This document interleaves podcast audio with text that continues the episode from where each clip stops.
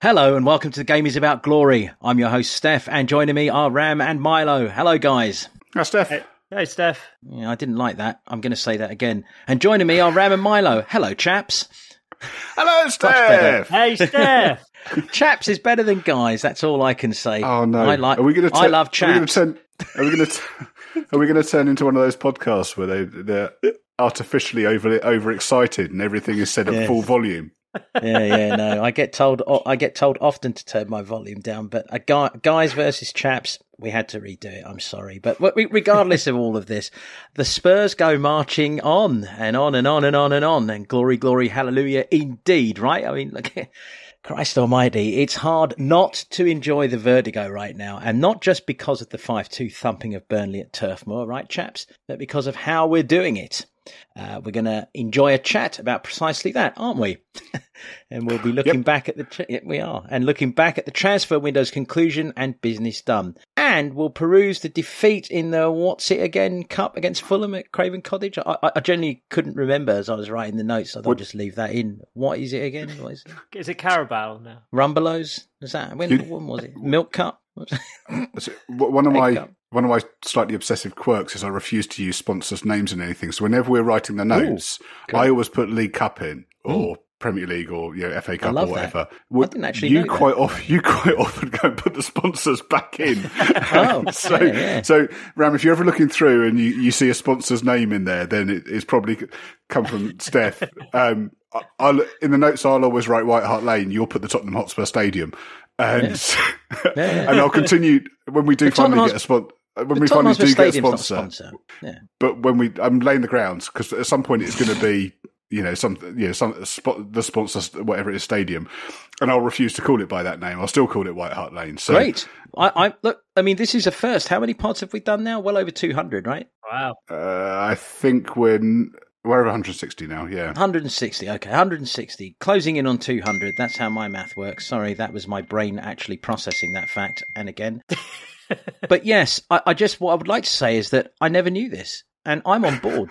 I'm going to join you. No, no, I think it's great. I, I, I don't want to call whatever they're going to call our fucking stadium their fucking stadium. You know, I want to call it, as you say, White Hart Lane. Let's just call it White Hart Lane. That's an agreement. I have been like for, the, for the last, the last two and a half Good, but years. you've I've never, been doing that. yes, but you, but you never explained why. You see, now I know. Then now it has purpose. I- this is great. So I actually, it- my I think calling it the fucking stadium is actually quite trailblazing. fucking stadium. Yeah. I quite like the what is it again cup. I did that. See, finally, after over 160 pods, we are in. Uh, we're in alignment. Great. Well, good.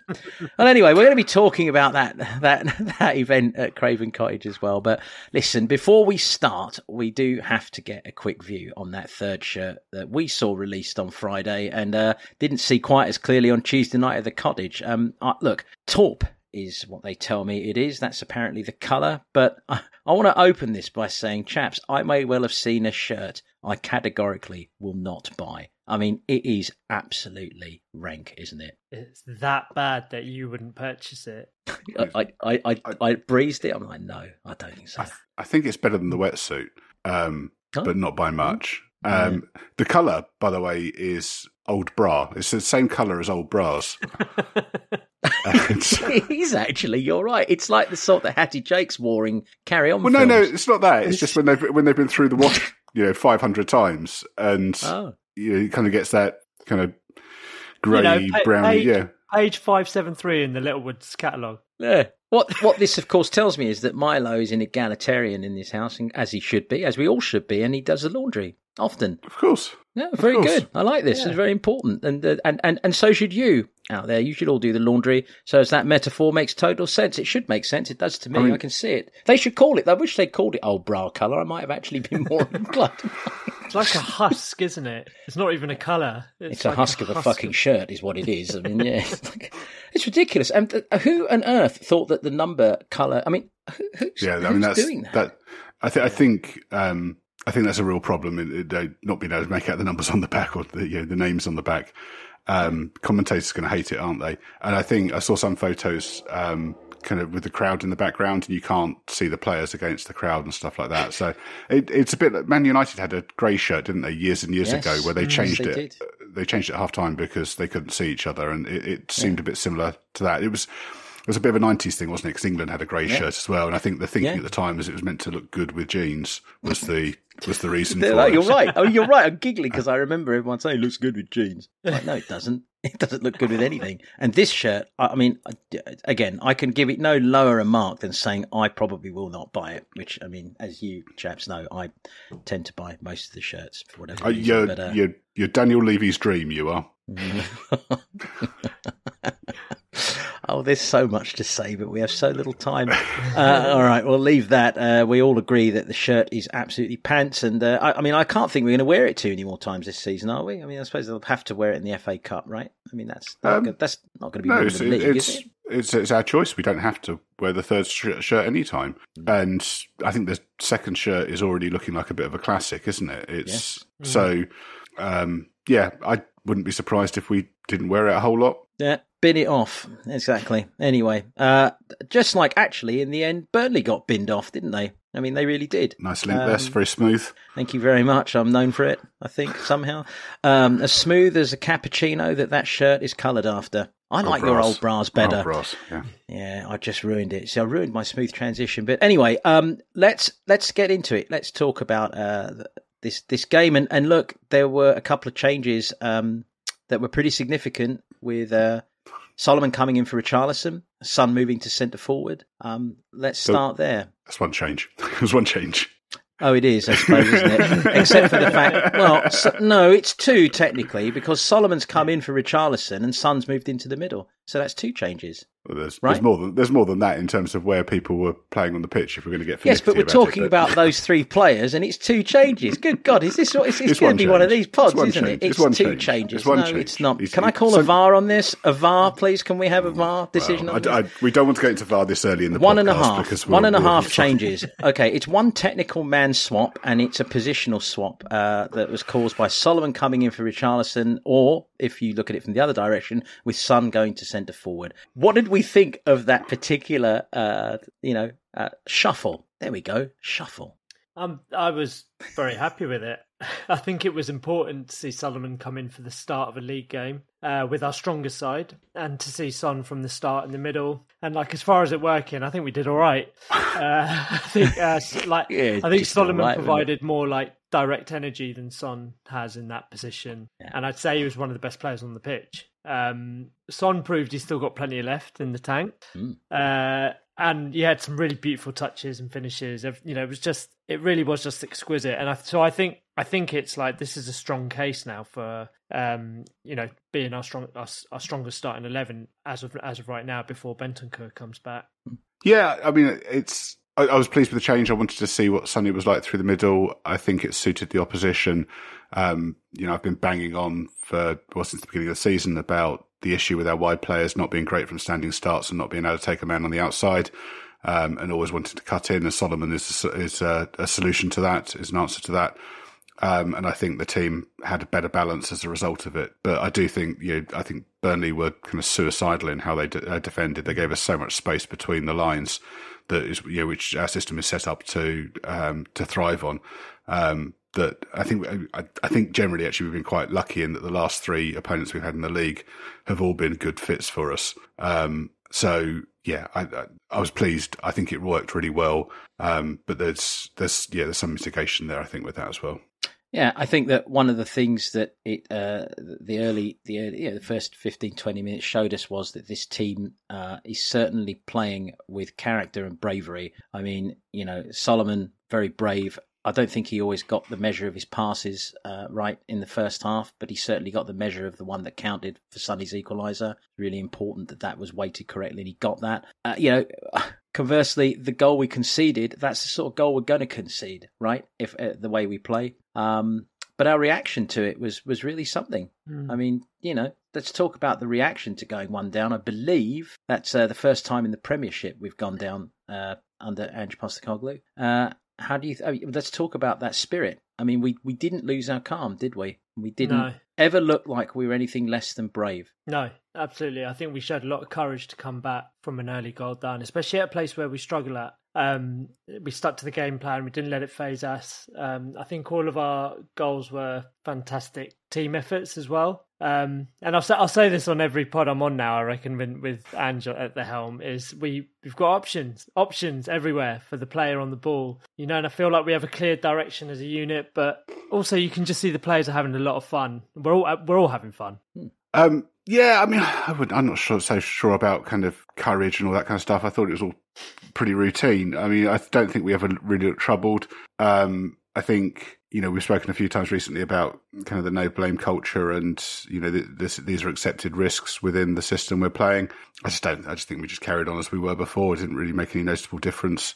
And mm. you know, and I, and I, no, that's that's a, that's a, that's a positive thing. That's a positive comment. I think the the players are confident in what they're doing, and you know, just carried on. And I think, um, I think part of that is I think the kind of the new leadership team and, and the new blood coming in has really freshened things up. And I think, um, I think it's made a difference. I think a lot of what we're seeing at the moment, you know, wouldn't be possible if Ange hadn't rolled the dice on that and made some, you know, made some really, yeah, those are the brave decisions. Those are the, that's the stuff that's difficult, and I think it's really made a difference.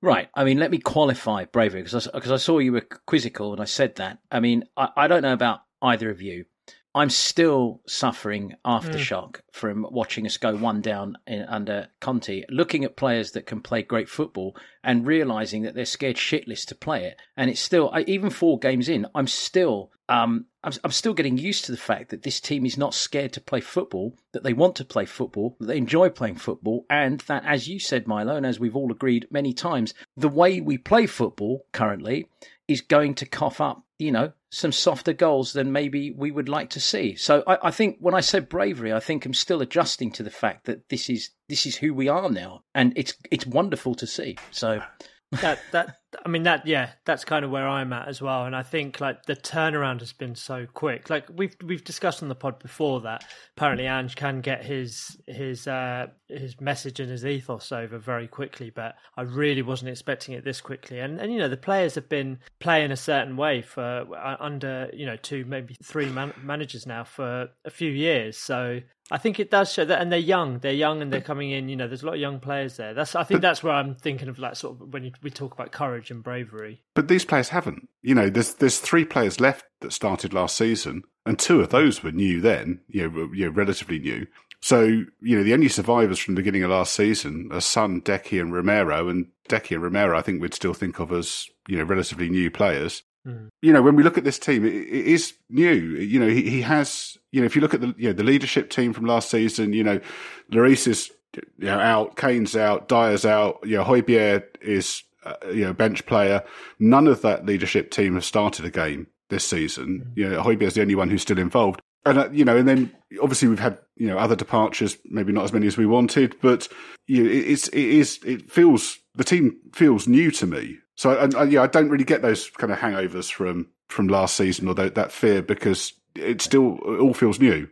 Well, for me, this is the a classic case of how Tottenham Hotspur is the ultimate dialectic thinkers uh, uh, football club because I think in this situation, two situations, uh, the two perspectives that we're sharing can be absolutely right, and they both, I think they both are right. Um, and so, yeah, I mean, everything you've said is right factually, but I think emotionally, there's still many of us who are recovering from the horrors of four years of anti-football. Um, you know, so I mean, I think that in this case, I think we can probably say that both both viewpoints are right, and uh, obviously the facts bear you yeah. out, uh, I mean, Milo. I mean, there's no doubt. So, but, but uh, it's just, I mean, there's still sticker shock. It's it's, it's yeah, great. I love it. but you're talking about your feelings, so of course those are right. You know how you feel, how you react to that. Of course that's right, and you know it's no different to you know. You know I feel differently. I don't. I don't. I don't feel that. I don't have that hangover because I've just kind of wiped everything that happened before last season out of my mind. And, you know, I'm interested in kind of the last game and the next game, and I don't really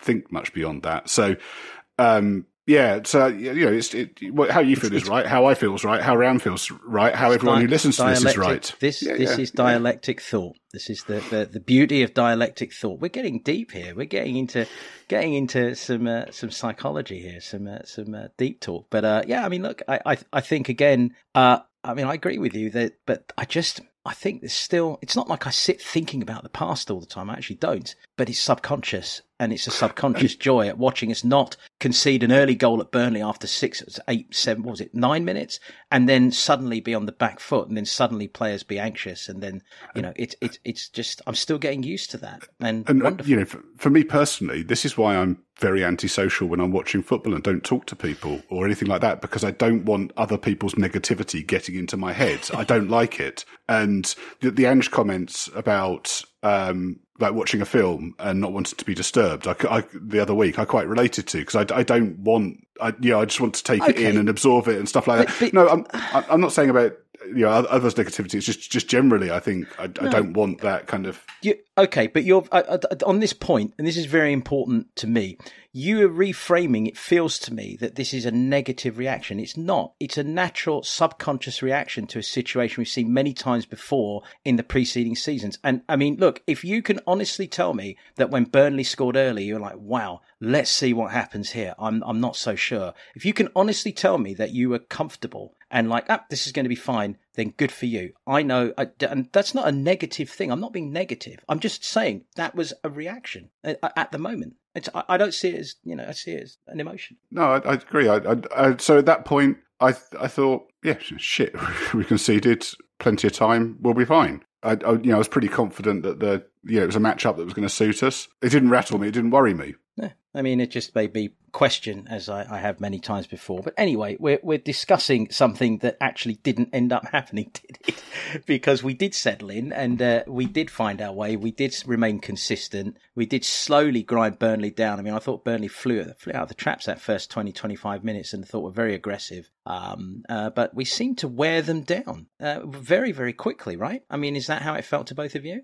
Um, I, I, mean, I wasn't very, I wasn't really impressed with Burnley at all. I didn't think they presented us too many problems. I thought, as you know, obviously we were better in the second half, and we were better as the first half went on. But we were creating chances all the way through.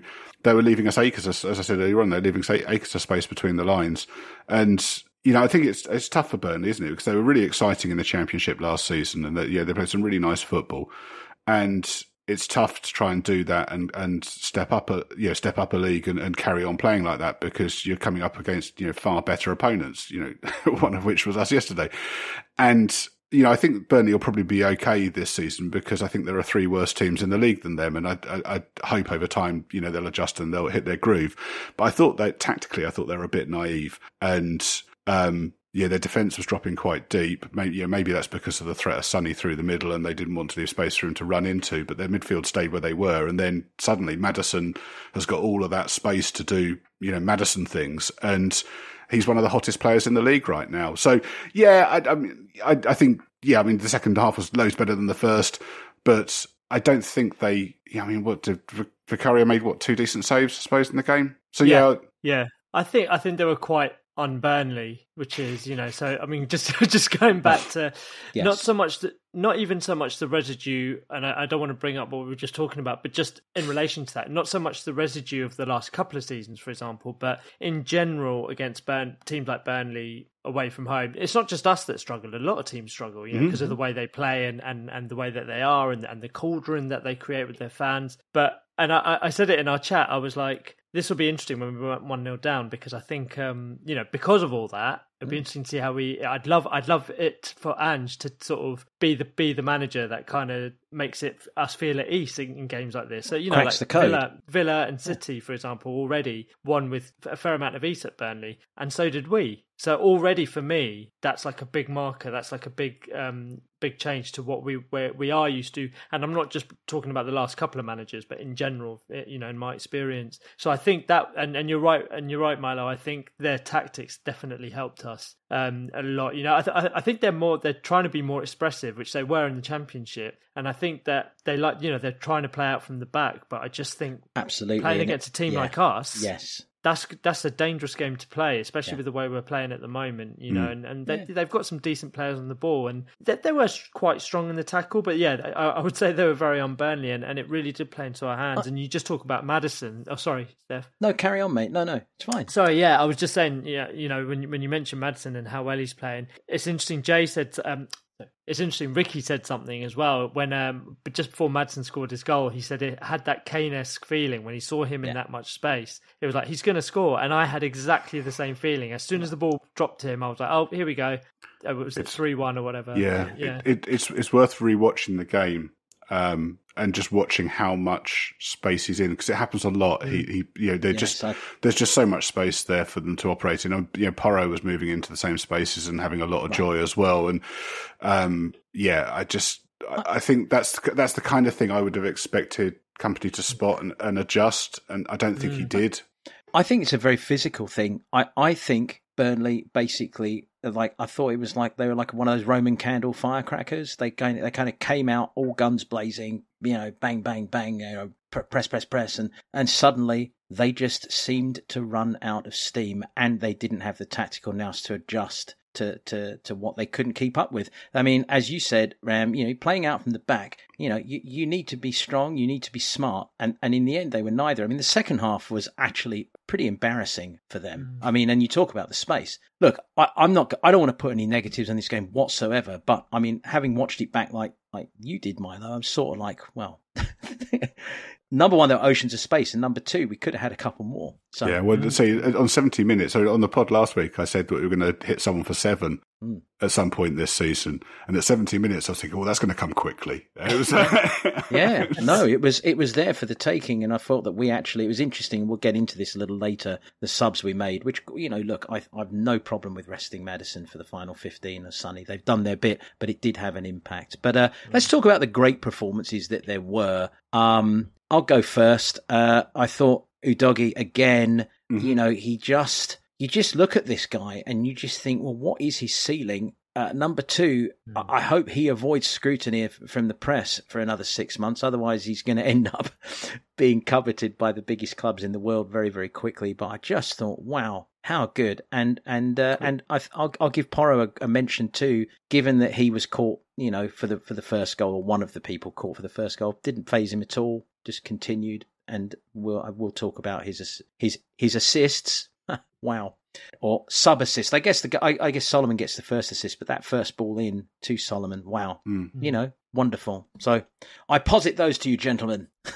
Yeah, There it is, Porro my weekly really stu- posit. Porro, Porro really stood out for me. His range of passing was exquisite and a very KDB esque assist for Son's third goal. Um, and I also, I'll happily admit, I was wrong. Last time I was on the pod, I was uh, saying to Milo that I think Royal's going to usurp Porro at some point. But you know, judging by he's really put a marker down for being his first Dear God, choice right did you have right to? now, Did you have to be so generous of spirit and honest? He's got a little marker book and he's t- keeping checkpoints. Come on, but yeah, but I just, I'm just so, I'm so happy to be proved wrong in this. Yeah, in this no, I agree. because he's Yeah. he's been he's been fantastic, and uh, I agree with you with you, um, Udogie. I think actually in injury time at the end, he he had Oh. a run from his own heart from our, from the you know our, our half into theirs, and then because Yeah. it was injury time and then we played Yeah. safe, he just stopped and passed it back. It's very Bale-esque for me, the way he just kind of sauntered down that that flank and sort of took it was on a few bit of a people, went s- past sauntering them. sprint, wasn't it? Yeah, Yeah, it was like a warm down Yeah. sprint. yeah. I, I mean, with Udogie, I think it's probably already, well, certainly on current form, is the best left back in the league. And, yeah, it's remarkable when he's four games in. And, you know, you talk about other clubs being interested. Well, he's going to be a hundred million pound plus player. If, if, if someone wants him, that's, that's going to be the kind of money they're going to have to talk about. Um, so yeah, he, I thought he was excellent. I think I read somewhere that in the final third he had 100% pass completion, um, which is you know is, is great. I would say you're talking about you know Porro. Porro's effectively our second playmaker now after Maddison, um, which. You know, I, and again, when we, when we were talking about him a few weeks ago, I, you know, said I think that kind of that distance passing, that long range passing he's got, will be a real asset and and and help us. And you know, one of the things we can do to try and you know, kind of get behind teams, uh, which which we you know we were struggling with a little bit at the time. And yeah, uh, he's. But I mean, you know, when I was saying that, I was expecting that to be. Yeah, I wasn't expecting it to be next game when that switch was made. I, th- you know, I thought it was a change that would ha- happen. I didn't think it would happen that quickly, and that it would be as successful as quickly. Um, who else stood out? I mean, I'd say we've we've mentioned him. I thought Solomon um, had a you know had a solid game. He's you know, I mean, two assists on you know your your debut, your your first start isn't bad going. Um, I think his other chances. So I think was it he created five shots, but I think some of the other um, chances he created were a bit more kind of hopeful. But yeah, from that position, that's fine. I think one of the things that's also interesting when you look at those those wide players. So um, all the chances created by Solomon Kulusevski were all ground passes. So there's nothing kind of high lofted balls in. It's all balls to feet, which um, obviously with Sonny as your centre forward, with Sonny as your centre forward, you need that. Um, because, but you know, I think it's you know it shows that we were. Um, you know, playing to our strengths, playing to play, you know, players' strengths. So, yeah, I mean, I suppose you know you could go right the way through the team. I think. I you think could. you know, Son yes. had a great game. Um, Thought Romero, Romero was magnificent. Yeah, Romero yeah. is absolutely superb at the moment. I think it's again. I think it speaks very highly of Ange with yes. that kind of that new leadership team. Um, yes. That yep. you know, all three of them scored. Yeah. Um, you know, it's brought more out of Maddison and Romero, I think, and Sonny actually. Mm. And I think yeah, Sonny's very he's very visible in his leadership. I mean, Lloris to the fans, you didn't really see a lot from him, did you? And you know, you've got you obviously you've got the kind of the huddle in front of the away fans and going over to applaud the away fans after the games, uh, uh you know, which you know he's leading and um, just then if you watch the interaction with the other players as well, it's that yeah, there's a lot more there. He he he's he's really kind of geeing people up. I think you know before the second half he was slapping Van de Ven in the chest and uh, mm. uh, you know, Romero and others. It, it, it seems really nice. Uh, uh, you know, there's I think the spirit is new. It just feels fresh and. Yeah, it's a clean, it. positive spirit. Yeah, it's a clean, mm. positive. But I, I do want to look at Romero for a moment because I think he's fascinating right now. Because again, we, we currently what uh, four league games in, mm. Uh, only two points dropped. Right. Mm-hmm. Um, we'd say probably less goals conceded than we would have expected on paper at the start of the season. He has not had a booking I think we're all agreeing that he's playing as tough and aggressively as he as he has, and and maybe with with with even more nous and with even more um a little more gravitas even i think and and you do as you said molly you do have to look at management and i think this is a, a player who really you know is is absorbing what's around him absorbs some management. And it it's sort of you know without again wishing to look too far back it does make you realize how important that the, the role model on the sideline is. You know that person does dictate uh, how you know players who maybe live on the edge a little bit how they perform. You know, of course, and I'm going to get into fantasy land for a second here. My God, could you imagine if he had a player like Dele in his prime? I mean, or even Dele like from you know that first 2021 uh, time when he was on the cusp of being Dele and not Dele anymore. I mean, he's the perfect manager for players who have this edge. And and uh, I mean, I have to say, I think Romero has really stepped up a level. He's keeping I mean, no cards. What can you say? yeah, I mean, I think I think he's probably a little lucky not to have had a booking so far. Um, I think, yeah, you know, I mean, given I, the way the league think, is. Well, no, I think particularly last week. I think the scissor, scissor tackle last week was pretty nasty, and, and you can you can seriously injure people doing that. Uh, you know, he I don't think there was there was wasn't excessive force in it, but it's very easy to get your foot trapped, and you can really hurt someone with that. And I think there's a lot of refs who would give a card for that. Um, but yeah, no, I think he's doing great. I mean, I, again, I said a few weeks ago about I think last season, yeah, quite a lot of the time he's making last ditch tackles halfway up the pitch because of what was behind him, and I think there's clearly trust amongst that back line at the moment, and well, and the midfielders as well, and that you know it's it's a team effort, and it, it hasn't been that, and yeah, I, I, and I think you know basically we're having the ball in places where we don't need to do that. Whereas we've sat so deep, you know, so much over the last few years that that, that it has been necessary. I think there's also a lot more happiness in the football we're playing. Oh, yeah, and I yeah, think yeah, that yeah, he yeah. certainly is someone who looks like he's enjoying his football with us more than he has for, well, maybe since he joined. I think so. I think we're enjoying it. We're having fun. I think um, Vicario is also like a, a, a, crucial element now in that back line as well. So here's my, here's my, uh, here's my sort of semi, not that I ever bagged on him. I didn't bag on him. I said I wasn't sure and I stand by that. I wasn't sure, but now I am sure. Now, him in yeah. the top right hand corner of our screen here, he was always sure, but that's the way he works. And uh, I, I, uh, I freely admit that I was not convinced, but yeah. you know, I'll put myself in his little in, in Milo's book there as being a convert, shall we say? Because I agree with you. I, I thought that uh, uh, one of the things he did yesterday, which I loved, and he's done it before, I have seen it before, but I really noticed it yesterday because given the score, it was uh, 3 1 at the point that he made that uh, supremely acrobatic save Mm. and he celebrated like Yeah. it was a goal. And he's done that before. Love that. I mean, he is Yeah, genuinely that. bonkers. I mean, you can see he's a little, you know, he's a little to the left of the left, you know, in uh, of the line, you know, which I love. He's just a little mad, isn't he? You can see it in his face. Yeah, but definitely. But I very, love that. very, I noticed that. yeah, yeah, yeah. But you're right. You're right. And, and Also, I, th- I think I was going to say, and, and just room to improve. You know, he, he's still Mm, young for a keeper, uh, so Mm-hmm. you know, there's plenty more uh, we can get out of him. And you know, I think you know he'll and he'll grow into the league. He'll get more confident. He'll try more stuff. You know, you can see that in the you know the short time he's been with us already.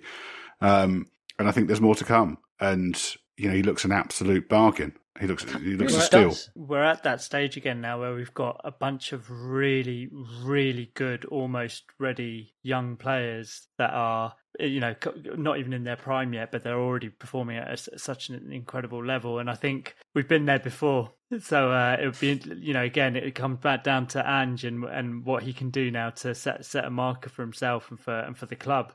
Um, but it's really exciting. I mean, Papa uh, Sarr, another one, like he's just slotted in so be- so wonderfully in that midfield, and you know, and, and he's, he's, he's, he's he, again he's another saunterer. He just saunters around the midfield, owning it, you know, and and I love that. I love how expressive these players are being. and a massive positive vibe merchant as well. He's so positive always. He's always smiling. He's always looking like he's relaxed. He's looking like he's got, you know, Mm. really good vibe. You can see it. You, you've heard about Sonny calling him Little Sonny because I because he's always going around grinning. Yeah, yeah. So I love it. Um, yeah, so his nickname, Sonny's nickname for him is Little Sonny because he's always going around smiling. That's brilliant. Uh, someone pointed this out to me earlier about uh, so for the same price as Declan Rice and Kai Havertz, we've got Pedro Porro, Romero, Kulusevski, Bentancur, Bissouma, Papesar, and Udogie. That I was just looking at the transfer fees as well. I don't know if the transfer fees that I've got here are right, but that that seems to fit. Wow. That's that's madness. I think they're all pa- um, Paratici signings as well, aren't they? Yeah, or at are. least yeah, yeah, forced by him. Yeah. yeah, yeah. By the end of the season, we're all going to be calling for us to build a statue of Paratici outside the ground, aren't we? yeah. Or, or you know, paint paint over the Kane mural with uh, Yeah, with, with yeah. That's uh, been done. Hasn't someone already done that? No, I saw a no, picture. No, Is no, that a fake no, picture? You've seen a you've seen a mock up. Okay, I have. So there's a mock up. Okay, I because I had Mm-hmm. seen that. I was like, that's gone up rather quickly. Yeah, yeah. Okay, all right. But um, yeah. Okay, I think maybe it's interesting to touch on the. That sounded very German. Maybe it is interesting, very European. That maybe it is interesting to touch on the substitutions that we made. I'm talking in a very mellow European way now about it. Uh, no, but seriously, let's look at the substitutions because uh, you know they, they didn't necessarily affect the game. Um, but I have to say, I'll, I'll start. I'll start by saying that Emerson, who is a player that I, I've, I really love and I, I've stuck up for for a long, long time, uh, I just thought, yeah, we don't want to get churlish, but that second goal was wholly preventable. And I just, I'm thinking if that's the North London derby and Emerson's playing, he's not going to be that relaxed about not quite getting to his man, right? Am I wrong to say that? He looked like he was, um, he didn't look like he was playing with the sort of intensity that's going to put any pressure on Porro. I'll say that. Yeah, I mean, I think, I mean, the comparisons between the two. The, the, the I think the main issue he's going to have displacing Porro is Porro is hundred times better than him on the ball, and uh, you know it's what Porro can do going forwards that Royal can't do in a in a million years. That it's going to be yeah, it's going to be difficult for him to come into the side. Um, yeah, he he was a bit sloppy on that, but you know I've given Porro a pass for the first goal, so um, you know I'm not going to beat him up for the second one so much. Um, you know, and I think in the in in the kind of subs generally. I, I, I've been pretty happy with how has been using the subs. You know, he he's you know he's giving players a rest. Um, so you know Solomon, Sarr, Son, Deki, and Maddison who came off. Um, and yeah, I mean the players coming on are significantly worse than the ones starting. Um, you know, maybe Perisic and Solomon is the exception to that, but um, yeah, I was pretty pretty relaxed about it. But yeah, you're right. I mean, it was sloppy for the goal, but um, but I'm feeling charitable and don't care. There, wa- there was a visible, you know, there was a visible drop off, and I think you can, like you said, you can be forgiven when you're five one up away to Burnley. That there might be that you know you're introducing fresh players in who maybe won't come in with the same intensity as the the first eleven that were out there. But yeah, I you know I'd agree that that that would probably be you know that that would probably be sort of a negative for me if, if we're looking at the game and through that lens. But I guess some players are more likely to stick out like a sore thumb uh, in you know in, in, this system, and I think when they come on, I think you know, and I don't I don't want to single players out, but I am. But like Højbjerg is starting to st- um, stick out, you know, oh, stick out for me now as, as, as, someone yeah. that's a visibly sort of uh, quality drop off in that midfield. Just, just not yeah. that he's a bad player, he's just not right for the system, no. you know. And and uh, uh, so yeah, I think it's interesting. Uh, you know, we're it showed me, and it should show everyone that you know we're going to get into this in the transfer window, but it is very hard right now for us to do the perfect uh, business because we don't have enough games. Uh, we really don't have enough games to have the depth chart that everyone seems to want to have. Um, so we really do need these players to be sharp when they come on, and, and but, a little sharper, shall we say? I think. But but I think so. I mean, I think kind of the last two weeks before that, I think the subs were quite good in seeing out a game, and yeah, because our because the drop off between the A and B team is so marked, and you know we'll come come on to that with the next game we're talking yeah, about.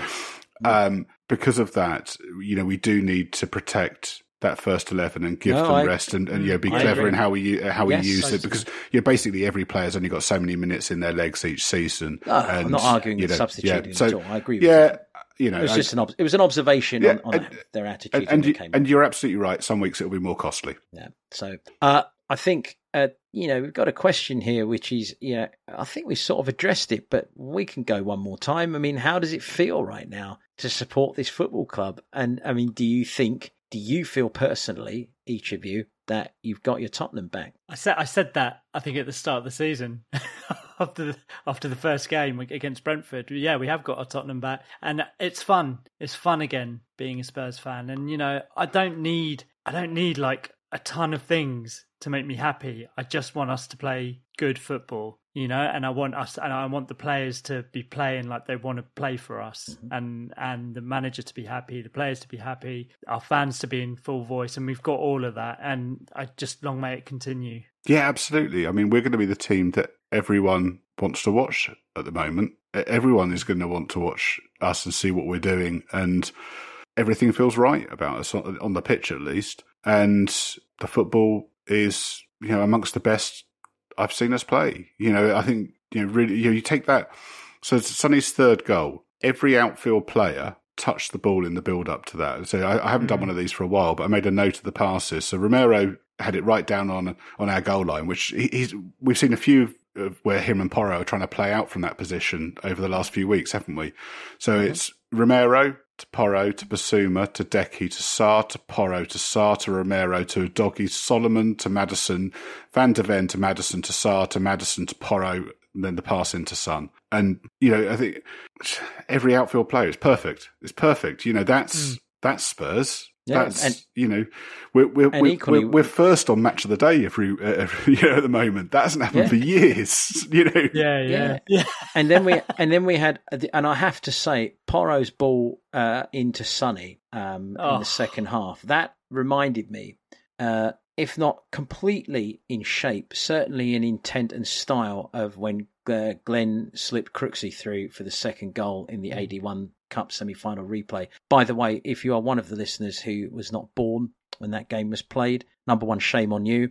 And number two, go and look at it on YouTube because it still remains one of the most brilliant pieces of football I've seen this football club play. But this was this was right up there. What a fucking pass. Oh my god! And I'm looking at it going, and I'm like, it's it's he's going to get it's inch perfect. It's like he couldn't. Yeah. Unbelievable. The Beautiful. weight, the spin, the curve, everything. Just yeah. yeah.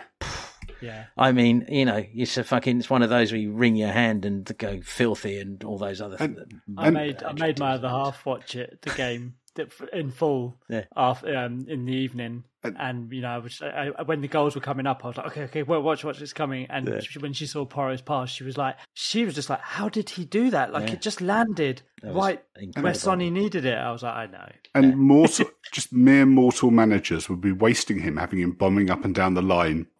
Yeah, float, floating in high balls into the box. You know. I mean, look, it's impossible. I mean, we'll, we'll close out uh, of this game in a second, but it is impossible I think, when you see a game like that, however progressively minded we are, how much we think. We we asked this question eh, last season. How can you look at some of the players that are there and not trust them to play football? I mean, mm. you know, but I mean, anyway, I mean, you looked anyway. Anyway, what did you think of Burnley? I think we've already heard what yeah. what uh, you thought of Burnley, Milo. You've made that clear. Ram, any thoughts? No, I, I, mean I said it as well. I said they were very unburnly. Yeah. So you know they're they're, they're, more expressive than previous incarnations. Like to play out from the back, but you know, and they've got a couple of they've got one really good player on the left.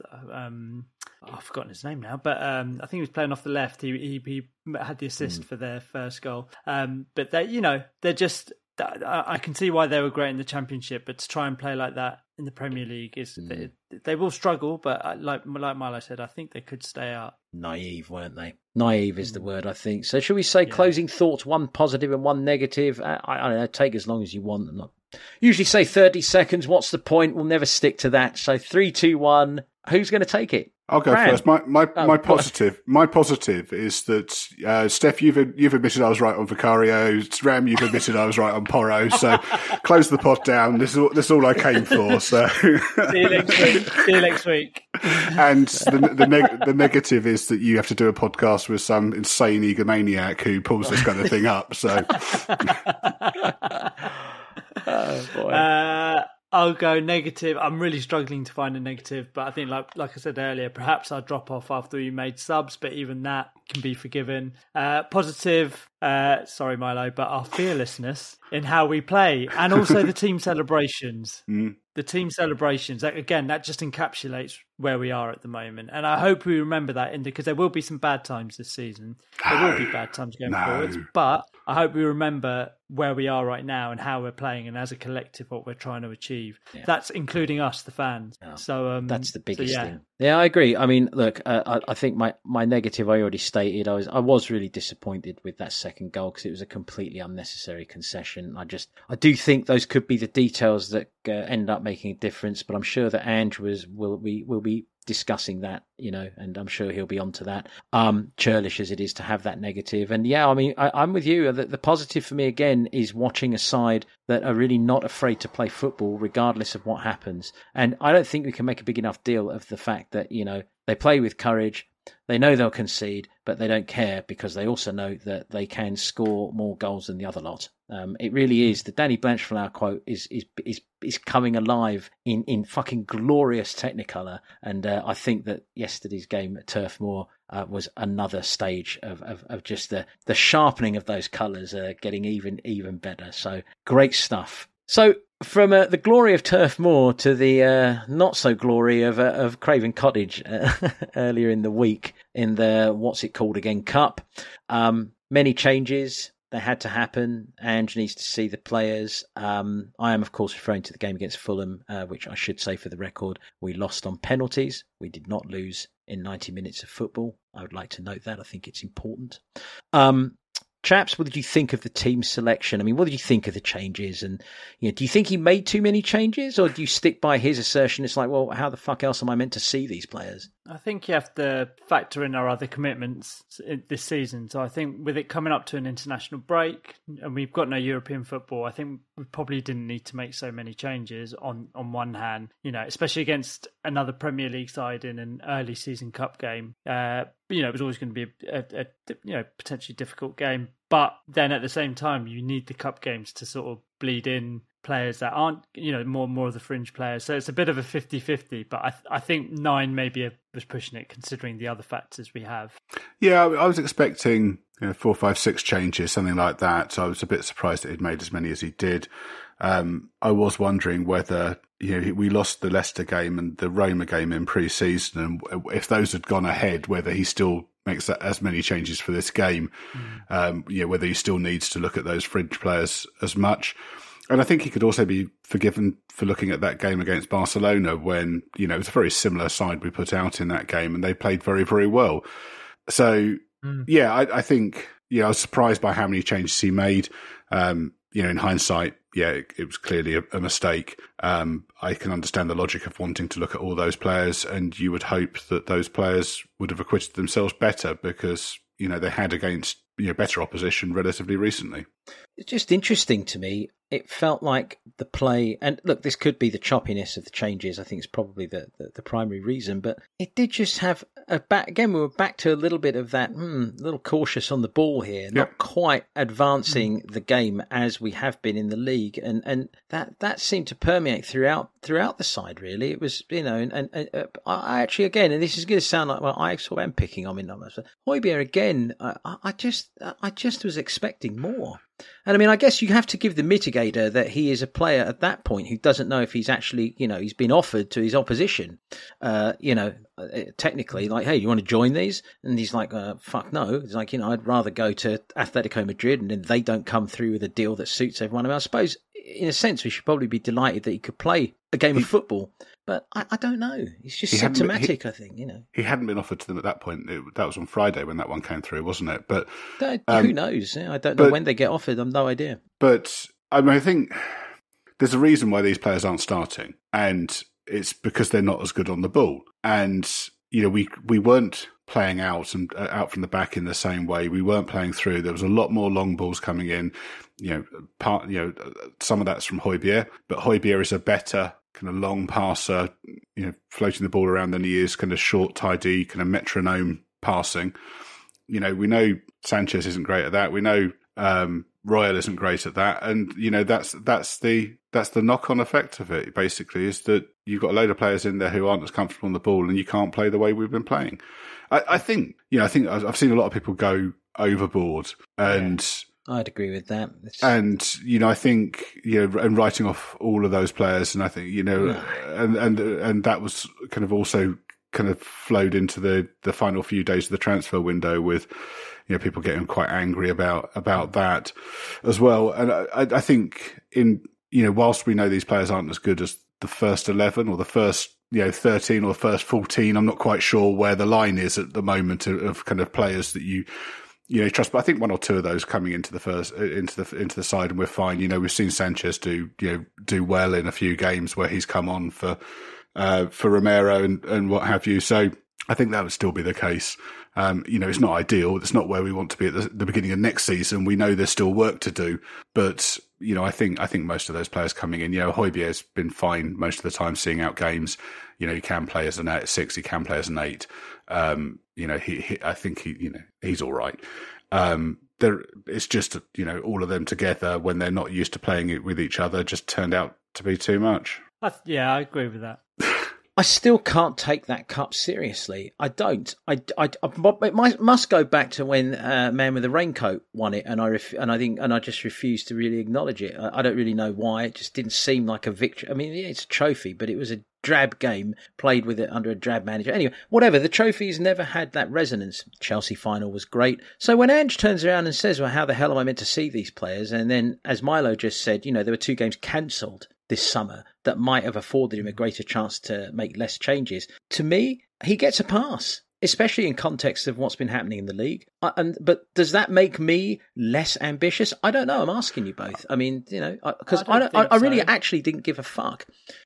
Is that poor? Uh, no, I was to be honest. It's one of those games where when we got to the penalty shootout, and when it, you know, when I was quite sure that we were going to lose it, I was like, okay, you know, but, which is which is a bit of a shame because no, you know, you should be like, no, I don't want, I want to stay in this cup. It's a good chance for us to win this cup. You know, we, we've got we've got a, a team that can win it, but I just thought we did okay, and I, I don't think anyone pulled up any trees, but we certainly weren't as awful as has been made out. No. You know, like, and and I think I think there was a lot of like, there was a lot of vitriol, unfair vitriol, sent you know thrown towards Ange um, and towards these players, but they are that they are kind of the second string essentially, and it was a bit meh in the first half, and Fulham were good value for their lead, but you know Forster made two really decent saves to keep us in it. I think in, in either half. Um, and I think the right team won essentially, but but we also had more possession. We had way more passes than them. You know, I think chance wise they had more chances, but it was very similar on actual you know shots on target. But yeah, it it's not really I, I, I see what you're saying, Steff, and I think I, am disappointed because I always think the League Cup is a cup we can win, mm, and you know okay. we've we've I think we've done the conversation to death death about you know how Pep treats the the League Cup, but I also no, very point. much agree with I very much agree with your point though that of, of all the cups we could win, it's the one that I'm the least kind of fussed about going out of. Yeah, I mean, personally speaking, I don't, I wouldn't be taking cups seriously until you got through to you know quarter or semi-finals, really, because I think cups are a lottery, and mm. um, you know, in one-off games you get strange results no matter you know what side you put out. Um, so you know, for that reason, just you know, just basically looking at the odds, um, I you know, I wouldn't, I wouldn't prioritize them you know until later on, and you know, I agree with you, you know, about the value of this cup. You know, a lot of countries only have one cup competition as well as the league. Um, you know, we've got two. You know, this is the le- you know this is the lesser one. But you know, that's not to say I wouldn't like us winning it. Um, but you know, for me, the measure this season is. And I, know a lot of fans you know, really disagree with this and hate this this viewpoint, but the measure for me is how well we do in the league because that's the true marker of quality. Absolutely, um, I couldn't agree more. Yeah, no, no opposition here. Yeah.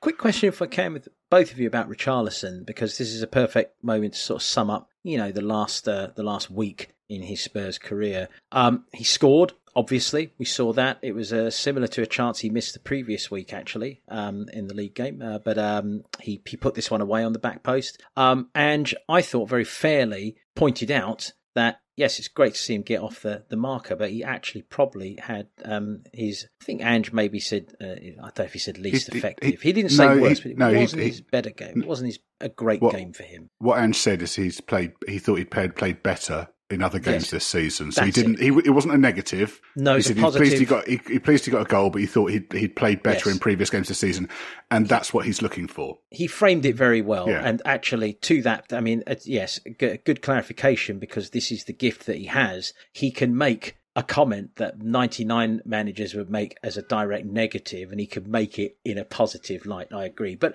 I did think he was right. I thought that, you know, Richie was a bit clumsy uh, not really getting the rub of the ball when he most needed it, not really connecting. You know, where uh, right now with Sonny coming in, playing through the middle and scoring a hat trick, you know, where where do we think this leaves him? Uh, is he already fighting for his, you know, for his Spurs starting career this early in the season? Do we think, or no? I don't think so because I think Ange will change um, you know, change the, the, who he picks based on the opposition. You know, and we've we've said that the like the you know the the team he picked for uh, the Burnley game was you know perfect for that because of how they play, how they line up, what their tactics are. Um, I think in this game, the you know the Fulham game, I don't think we can read too much into it because there are so many changes. It's very difficult to expect anyone to have any fluency, and you that's know, that, fair that's point. that's yes. that's true right the way through the, the team. So yep. they'll the, you know if you've got a game where you want to be pressing the centre backs relentlessly and really kind of keeping them busy and, and pushing them, then you're going, he's going to pick Richie over Sonny. If there's space in behind, if he thinks that the, you know that there's yeah that yeah they're going to give us options, I think he'll probably go with, with Son over Richie. Yeah. It's a good option to have, and you know again mm. I was talking about this I think last week where at, at Celtic where you know he likes um, forwards who can play in a number of different positions, and he can he can pick them. You know, so he'll pick a you know where where you've got players playing on the flanks, he'll switch them over based on who the fullback is and who he thinks can get at them. Mm. And you know, we're going to talk about Johnson later on. You know, he's a player who gives us that option. Mm. You know, we've seen Solomon Very play much. on play on the right in this game, played on the left. Um, you know, yesterday. Mm. So you know, we're seeing that. I think we'll see more of that with the players coming in, and you know, that'll happen with the centre forwards as well. Yeah, I think you know, I, think we can we can all agree that Ange is going to give him a fair crack of the whip. You know, and he's yes. obviously he knows what he he can provide for the system that we're playing. I would I would have liked to take another mitigating factors in. I do think you know, personally, Richarlison should have more goals than he has at the moment, especially league goals. But there, obviously, there is mitigating factors. But for me, you know, you spend maybe the price tag was unfair, but you spend sixty million on a striker, and you do expect goals. You know, you do expect more goals. But he's also required to do something that doesn't necessarily lend to him becoming a twenty goal, you know, twenty goal a season striker for for us. But I don't think I don't think he's. I think he just needs a bit of the rub of the green, basically. Like yeah. he just needs things to have uh, to work for him and maybe just get a couple. Well, I, th- I think we, he'll be afforded that time and he is a good player, and he's very good at what he does, which is like you know, like Milo said, harass, harassing that. Uh, that he's a great haranguing and, harasser, sort yeah. of like, but uh, but his first touch does sometimes let yes. him down. It's fair to yeah. say, and this this yeah, particular when when Ange ball is in full flow,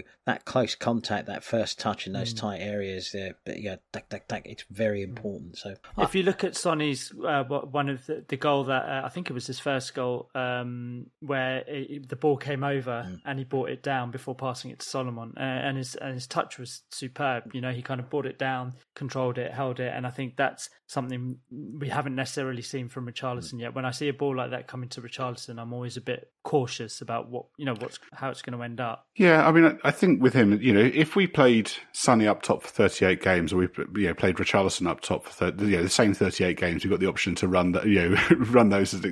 uh, you know in parallel and you know what have you. Yeah. So, I'm pretty confident that Sonny would get more goals. Um, but that's not just that. That isn't the only thing that um, that Ange is looking for from his centre forwards. He is looking for you know for other stuff as well.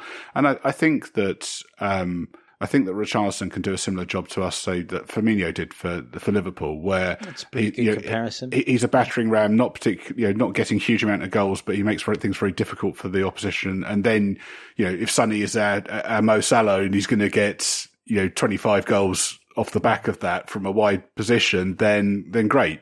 And yeah, I think I think there are I think there are ways of playing where you don't necessarily need your centre forward to be getting you know 20, 30 goals a season and still be really effective. And I think that's what we'll see. Yeah. Well, let's move on from that. As I say, it was the we can't really remember the name of it. Cup. We're out. We won't have to talk about it again this season. Could I just Hopefully... say one more thing? No, actually, though, of just course you just can. because just because so many of our fans and opposition fans were talking about it, and this is not bagging on the player whatsoever. Well done, Tim, for stepping up. But what was Sanchez doing taking a penalty? Ah, okay. We should address That's that. Just, we should address that because it is something that was talked about quite a lot across the football universe. Yeah, I mean, I, th- I think I think it's probably one of those ones where it's the players who feel confident yeah. and able to do it at that point. And you know, everyone always says, "Oh, you know, the manager should step in." But if he's saying, "I I feel I'm able to do it," then you know, I don't know. I mean, at that point, I'm just kind of thinking yeah. personally. I was, I, so I'd kind of given up our, our chances at that point because um, because of a series of events that you know, before that happened. So um, being the stat nerd that I am, um, the, the, the team that takes the, the first penalty, the odds are 60 40 in their favour. So out of 10 penalty shootouts, the t- team that takes the first penalty is going to win six of them on that, you know, uh, normally. Uh, then also they won the toss, so it was at their end, so we are in front of their fans, and it was quite. It sounded pretty noisy on TV where I, you know when I was watching it.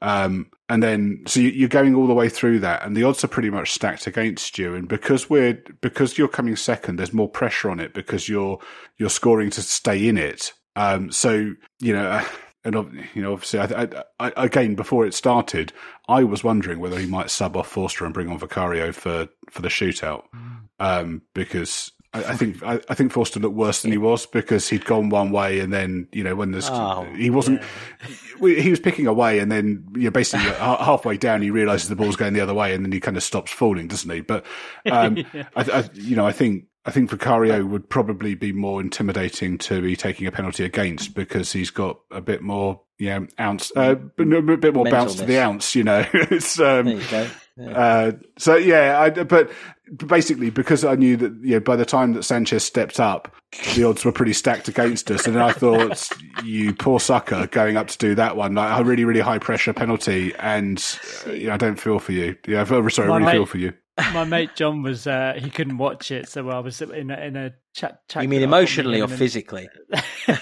physically okay, couldn't good. All right. watch it. Good. It was working, but he said he, he, said like for the penalty shootout, he was like, "Oh, keep me updated." So I was going, "Oh yeah, such and such has stepped up. Yeah, scored Fulham." Uh, and then I went, "Oh my god!" And he went, "What? What? What?" And I went, "Sanchez." And he was like, "What?" And then obviously Sanchez, yeah, I just, saved. I, mean, yeah. I didn't run any. Obviously, I'm. I, I didn't run it. Well, obviously, I'm not that person. I don't. I didn't look into the stats or anything. I never like it when we take when you you're not the first to go in penalties. Yeah. I don't like that, and I also don't like now it when you, you have to take. well, I've always felt that. It's generally the reason, isn't it? And you also don't like to take penalties in front of, uh, you know, the, the, home fans. I mean, that's that's also doesn't feel good. I, I, I never expected anything. I, what I did, what I what I will say is, optimistically, I was really pleased that Davo didn't get coded as much by yeah. morons. Yeah, he didn't. As I thought he was going to. Which I was really, it actually yeah. restored a little bit of faith in the fan base for me. That most people were like, hey, you know, whatever you think of him, at least he had the courage to step up mm. and take it. And and so I yeah. think that's really good. And so, in a sense, it was almost a positive from that negative is that maybe our fan base has sort of turned that corner a little bit as well. Not, you know, such a, we don't have that, you know, core of bitter collective wankers just looking to slate off people at the first, you know, slip. Uh, maybe we, maybe we've passed that. I, uh, that's a bit naive. I'm sure they'll be back at some point. But anyway, was, it was good to bring that up. I'm glad you addressed it. There was plenty. I saw plenty of people saying that they'd lost a bit really? of faith in Ange as a result of it. And I do, th- and I do. But he wasn't at Davo, at least, right? No, I didn't see. I didn't see. Was... No, I didn't see any piling on on him. I think most people said the same thing. You know, if he's brave enough to take him, then good for yeah. him. Yeah. Um, yeah. But, but Ange's uh, getting piled on. Yeah, they were not piled on, but I saw plenty of comments, people saying that they'd lost a bit of faith in him because of the oh. team he'd selected, his approach to it, and I, and I think that spilled over into the kind of final days of the transfer window and yeah, yeah kind of disappointment with us only bringing in kind of one extra player. Oh, we're here. And hang on, we're, you know, we're here. So. so. why don't you announce it? Why don't you announce it? Say, say announce it. We're, we're, now talking about. Well, so we're good. The transfer window. We're, we're here. we're there. I was distracted by the aeroplane in the background there. Um, yes, I'm sorry. The, I live in a rich, a rich, li- live in a rich enclave where people fly their planes around on a Sunday. I was just say. I mean, what people don't realise is you're an air traffic controller and you're you're doing you're meant to be working at the moment. So you, you, know, why do you yeah. have to blow my cover like that? Oops, so, yeah. oops, near miss there. Yeah, near miss. Oh, sorry, chaps. I got to go. It's been a near miss. One coming from Crete and one coming from Corfu. So, co- concentrate concentrate on what you're meant to be doing recording this podcast. So we're now going to, we're, now going to be talking about the, the last week of the transfer window. We're not doing a full review of the transfer window or our squad this week. There's, um, there's international football. Fucking oh uh, next week uh, so so we'll we'll do that then because there won't be any Ange ball to talk about so first up we've got Brennan Johnson so Brennan joined us uh, from Forest for 47.5 million with Forest retaining a 10% sell-on clause. He signed a five-year contract with an option of a further year. So, as I'd already said earlier on, Johnson can play across the front line, but will probably be, mainly be used as cover or competition for Deki on the right. He says he scored 10 goals for Forest last season and got two assists. What do you think of the signing? Great. Nice to see us sign a player that the manager really, really wants and that suits the manager's playing agenda and that suits the philosophy of the club currently. So I'm all for it. Whether we've overpaid or not is somewhat irrelevant to me. It's not my money. And secondly, um, it's irrelevant uh, based on everything I just said prior. So this one gets a big thumbs up from me. I don't really have anything to add to that. I guess what I would say is any player that has a 10% sell on clause has got to be good. I mean, he I mean, he's lightning quick. I think he's, yeah, yeah. third quickest player in the league last season, I think. Um, and our front line isn't massively pacey. I mean, Sun Son is when, you know, in certain, six, certain situations, Richie is over some distances, but not, you know, not lightning quick. And we haven't had a really, really fast player for, for a while. So that, that adds something different. And I think actually when you look around the whole team now, we're, yeah, we're quite fast, quite pacey.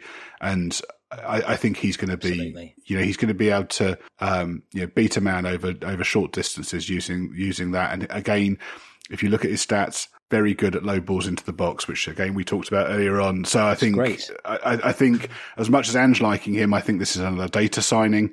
Um, and you know, the other clubs that were interested in him are all pretty smart in the in the transfer you know transfer business. So you know, good good use of data and what have you. So yeah, I think I think he's going to be a good, exciting player. I, I just thinking of, all, I mean, you think of the passing ability that we do have from, you know, likes of Maddison and Porro to find those, they find those lines, they find those alleys, and you just think of being able to split defenses with a lightning fast player off the shoulder, um, or even, you know, or even coming, cutting in from the wing. I mean, it's, it's very exciting. But it's just so nice to see us make a signing that suits the manager of the moment and not like, you know, well, I, this is for the future or whatever. It, it, I mean, I think that's true of the whole summer, really. But uh, that's yes, next week's pod. That's next week's pod. Yes. I think the other thing with this. You'll be discussing that, yeah. I think this is the, the other thing with this, it does give us the option of playing Deki as an eight. And, you yeah. know, we've talked about, mm. you know, how reliant we are on Maddison. You know, Lo Celso has been, you know, kind of his primary understudy, but Deki would be another option, and that's something that you know maybe we'll get to see at some some some stage. Now we've got you know adequate cover for him. Yep, yep. All right. Do you want to read this one, uh, Ram? Yeah. throw this one at you. So it's uh, Jed Spence. Jed Spence has joined Leeds United on loan for the 2023-24 season. Spence will be joining Joe Rodon at Leeds, who he also linked up with at Rennes last season. I think it's a good move for for the player. I think the player does need to play football. I don't know how many more uh, sort of you know semi-pro uh, analytical cliches I can throw out right now.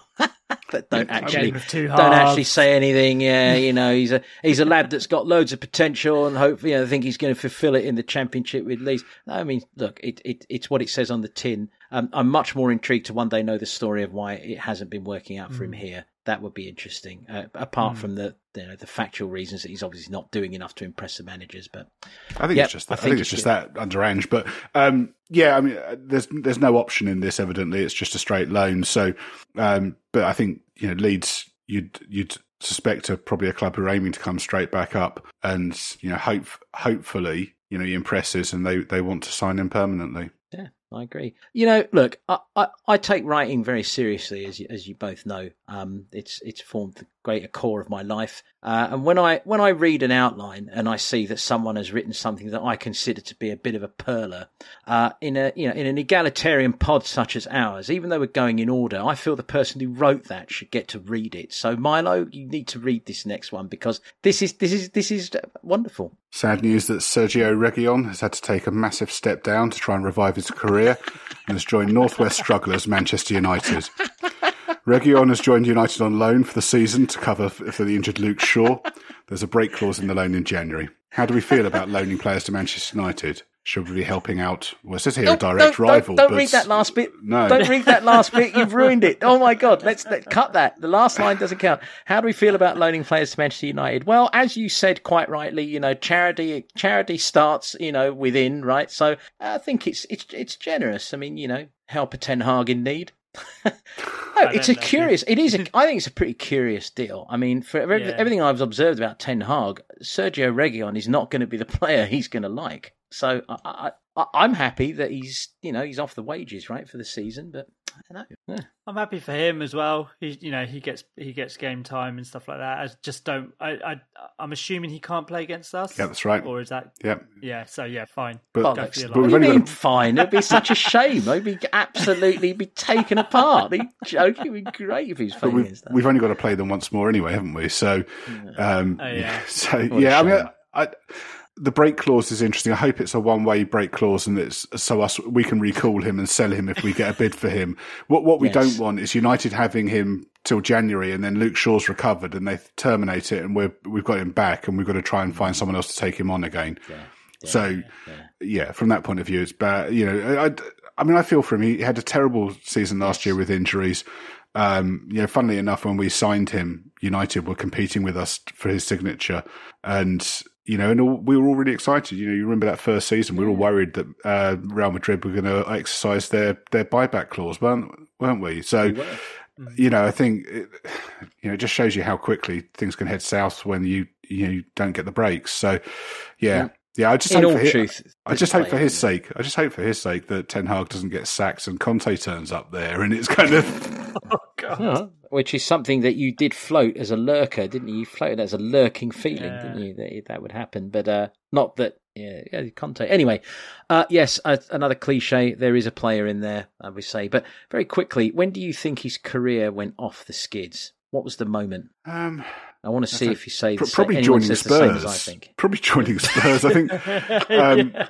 you know. I, I, think I feel I, I feel for all of you know. I, I, know kind of again all of these players get piled you know piled on, but you know, Ndombele, Lo Celso, Reguilon, you know, Højbjerg to a degree. You know, all of these players have joined us in this period, but we've been really unstable. And mm, yeah. you know, I think particularly for younger players coming in into an unstable environment where um, you know even I mean, you know, Mourinho had I don't know how long was Mourinho's honeymoon. You know, three four months where he was doing quite Fucking well. Three or four minutes for me, the but, wanker. No, well, no, but in, in, terms of how uh, you know when the players were kind of responding to him, and you know, obviously Conte had you know that that first season when you know, half a season when it was working quite well. But by and large, the, the, things have headed south very, very quickly. And I think that's really difficult for those players. So I think, yeah, joining us was where it went wrong. I can't. I can't even remember. I can't think of a specific moment. I always my only, my only um, really big memory of uh, Reguilón playing for us was his reaction to Lamela's goal against oh, yeah. Arsenal. Oh, yeah. But but uh, yeah, Oh, you're probably going to neither remind us. neither of you touched on this. See, I think it's a direct trajectory, and I, I, I, I challenge our listeners to maybe check this for themselves. The moment he got given a special Christmas ham by by Mourinho, it all started going downhill from there. he got singled out for this special fucking ham that he didn't ask for, and Mourinho made a massive point of telling everyone he was giving him a special Christmas ham. It's like, what the fuck's that about? Uh, Who cares? Like, why are you doing that? Uh, and I think his career has gone downhill ever since then. I think you'll see that it was never as good after that. Go vegan. There you go. there you go. No, very good. Um, Japhet Tanganga uh, has finally uh, managed to, uh, to, to, you know, to get a loan out of the club. Which, let's face it, uh, we denied him last season. Uh, and he was trying to get out, but um, he's in the Bundesliga with uh, Augsburg. Is it Augsburg or Augsburg? Augsburg. Augsburg um, on a season-long loan. Uh, the loan deal includes an obligation to buy Japhet for six million quid if Augsburg stay up, and he makes a set number of appearances in that um, projected successful effort, which I believe they will. I believe he will make many appearances. I am positive that there's a good player in Japhet, and I think it's all going to be merry. That's my thoughts, chaps. Yeah, should we carry on reading, or do you want to say something about this? I think it's I think it's quite a good loan. I think it's quite a good deal. I'd say um, I watch a lot of Bundesliga football, so uh, you know, I'm looking forward to, to seeing how he gets on. Yeah, I, I would say you know I think this has been on the cards for quite a while. You know, so just good luck to him. Shall I pick Right. this one up? So Dane Yeah. Scarlett has joined Championship side Ipswich Town on loan for the rest of the season and has signed a new contract with us that will keep him at Spurs until 2027.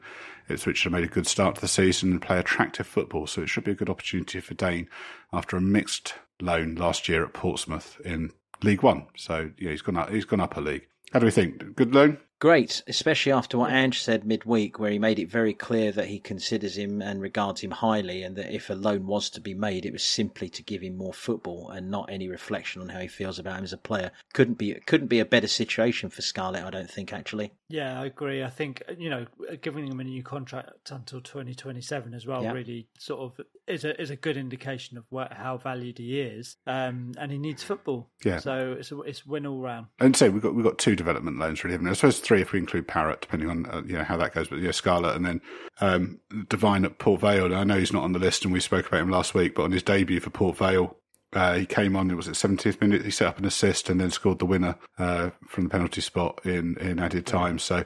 Um, uh, the the Port Vale fans that I've seen talk about Wow. it were saying he's a baller. So he took a baller, but he took a. He, so hang on, he made his debut for Port Vale with uh, after seventy minutes, and then took a clutch penalty. yeah, Wow, Yeah. that's good. We like that. Yeah, very good indeed. Um, okay, Uh, Harvey White. Harvey White joined Stevenage in the final minutes of the window on a permanent deal for an undisclosed fee. sort of sad, I think, isn't it? Because Harvey White uh, often had the shape about him when you saw him of being a really technically fine player. Uh, and you just you do uh, th- these are very intriguing stories to me. I mean, what are the margins that determine that Harvey White didn't get the shot? I mean, But- he's obviously a good player. I just never quite know. You know, the wrong managers. You know, we've had four years of managers who Yeah. don't trust youth players. And I think, you know, if he was 18 now with this manager, I think things would probably be looking very different because he's, you know, he's an excellent passer. He's a really good, flexible player. Um, you know, can play a number of different positions. Um, you know, set piece delivery is that, what you know, was probably the best at the club. Um, I think he's really good and I think he'll do well at Stevenage. Um, but, you know, he's 21 now. Um, he's not worth a place in our first, you know, in our uh, first team squad. Um, so I think it was the right thing to, to release him. But you know, Yeah. what we, what you, the only way we can change that is to you know build a time machine, go back in time, um, you know, three or four years, and and and you know give him proper loans then in order to try and you know build him up and and, and have managers who Yeah. who have a pathway through to the to the first team and you know we're lucky at the moment because we've got a really, really good batch of kids in the under 21s and, and the under 18s. Um, you know, some really, really exciting players there. And, you know, we've, we've genuinely got you know four, five, six players there who potentially could be you know squad player, first team squad players for us in the next few years. And you know, again, you know, we've just talked about our B team not being good enough and clearing those out. And you know, we've got we've got an ideal route here for a pathway into that squad and be involved in that because we've got some ballers there, and um, it's really exciting. Yeah, agreed with that.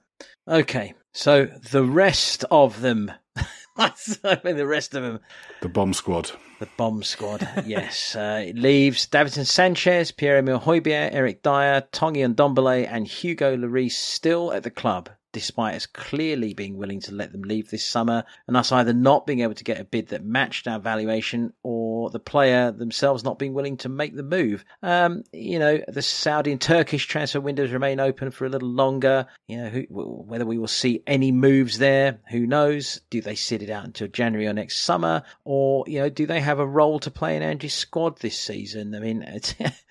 I, the line here that Milo's put, which is, I mean, it's true, really. I mean, how do we feel about, uh, you know, these waifs and strays? I mean, which they kind of are at this point, even though some of these players have given, well, two in particular on this list have given us fantastic service, uh, and and will always, and I'll always be grateful for the for that, and I'm sure you will too. But you know, how do we feel about this hodgepodge that's left behind? I think they're all they're all good players. You know, there's not one player on that list that I would consider to be, you know, like a bad player or someone that wouldn't add value to um, to to wherever they go. Obviously, they're not at, at, the level that we're at now, and they're not at the level maybe where you know that they should be challenging at the top clubs. But they're they're all good players. You know, I'm I'm, I'm genuinely quite surprised that we haven't had any kind of um any kind of sort of friction, uh, friction, what, traction mm. was the word I was looking for. Any traction for you know with them as well, such, but maybe it was it Sanchez that is potentially going to. So yeah, so Galat- Galatasaray are interested in Sanchez. There was quite a lot of talk over the weekend from uh, Turkish journalists about that.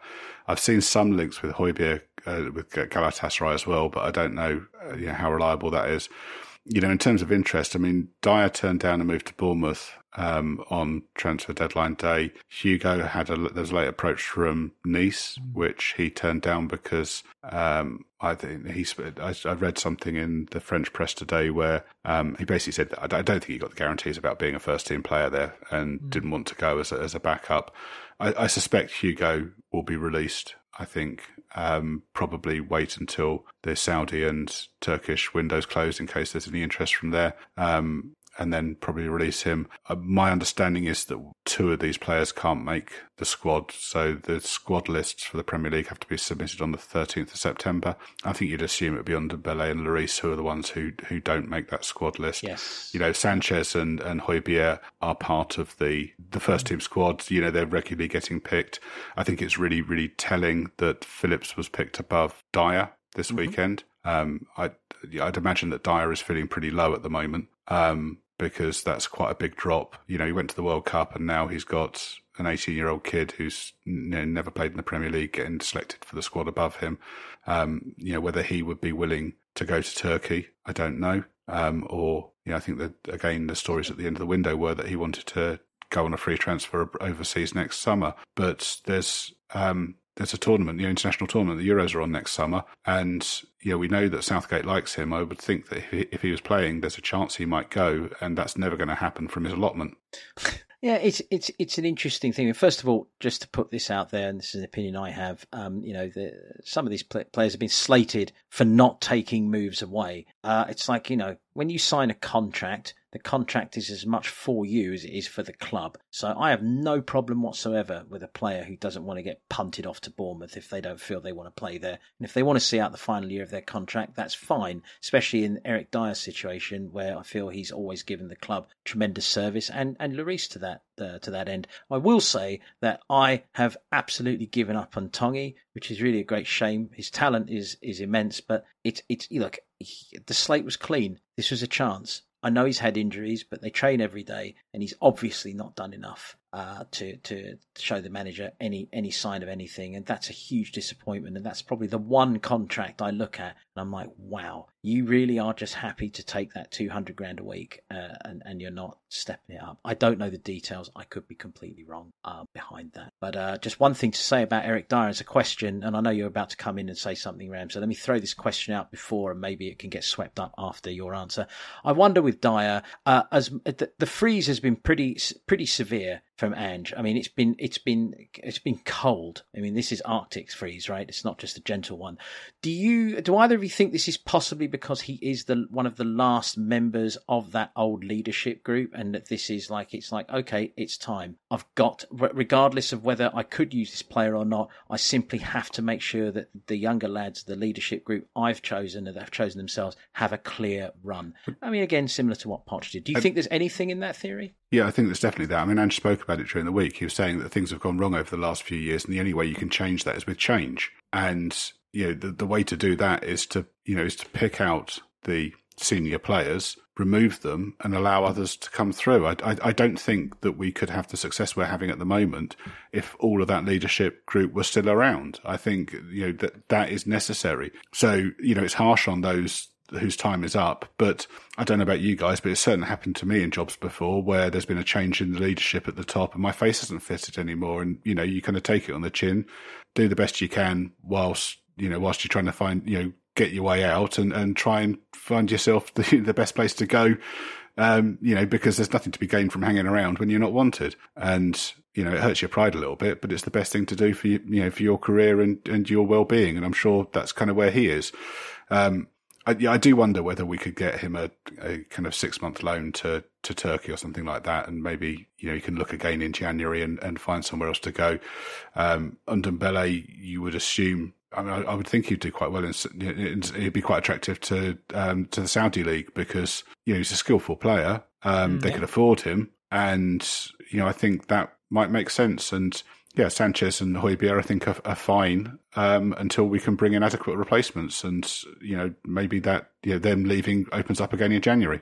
Yeah, I agree with all of that, and I think I think you're right about both of you are right about Dier. You know, change of leadership um, and freshen it up. I also think it's quite glaringly obvious that he's not a good fit as well. Oh. Another another white player that's not a good fit sure. for the system. If taking everything else out of the equation, my, my question was, and I, you know, was I wonder whether Dier's part of the reason Dier's staying is whether knowing what we know of him and, and maybe more for him for being this way, but whether he's he genuinely thinks he can force his way back in. Well, I mean, there, there were certainly stories to that effect over the summer. He wanted to stay and try and fight for his place, but you know, if he if he was just seeing out the last year of his contract, that's exactly what I'd get my agent to tell journalists as well. Mm. So I don't know. You know, I'm not I'm not casting a, you know aspersions on him or what have you. You know, I mm. broadly agree with you, Steff.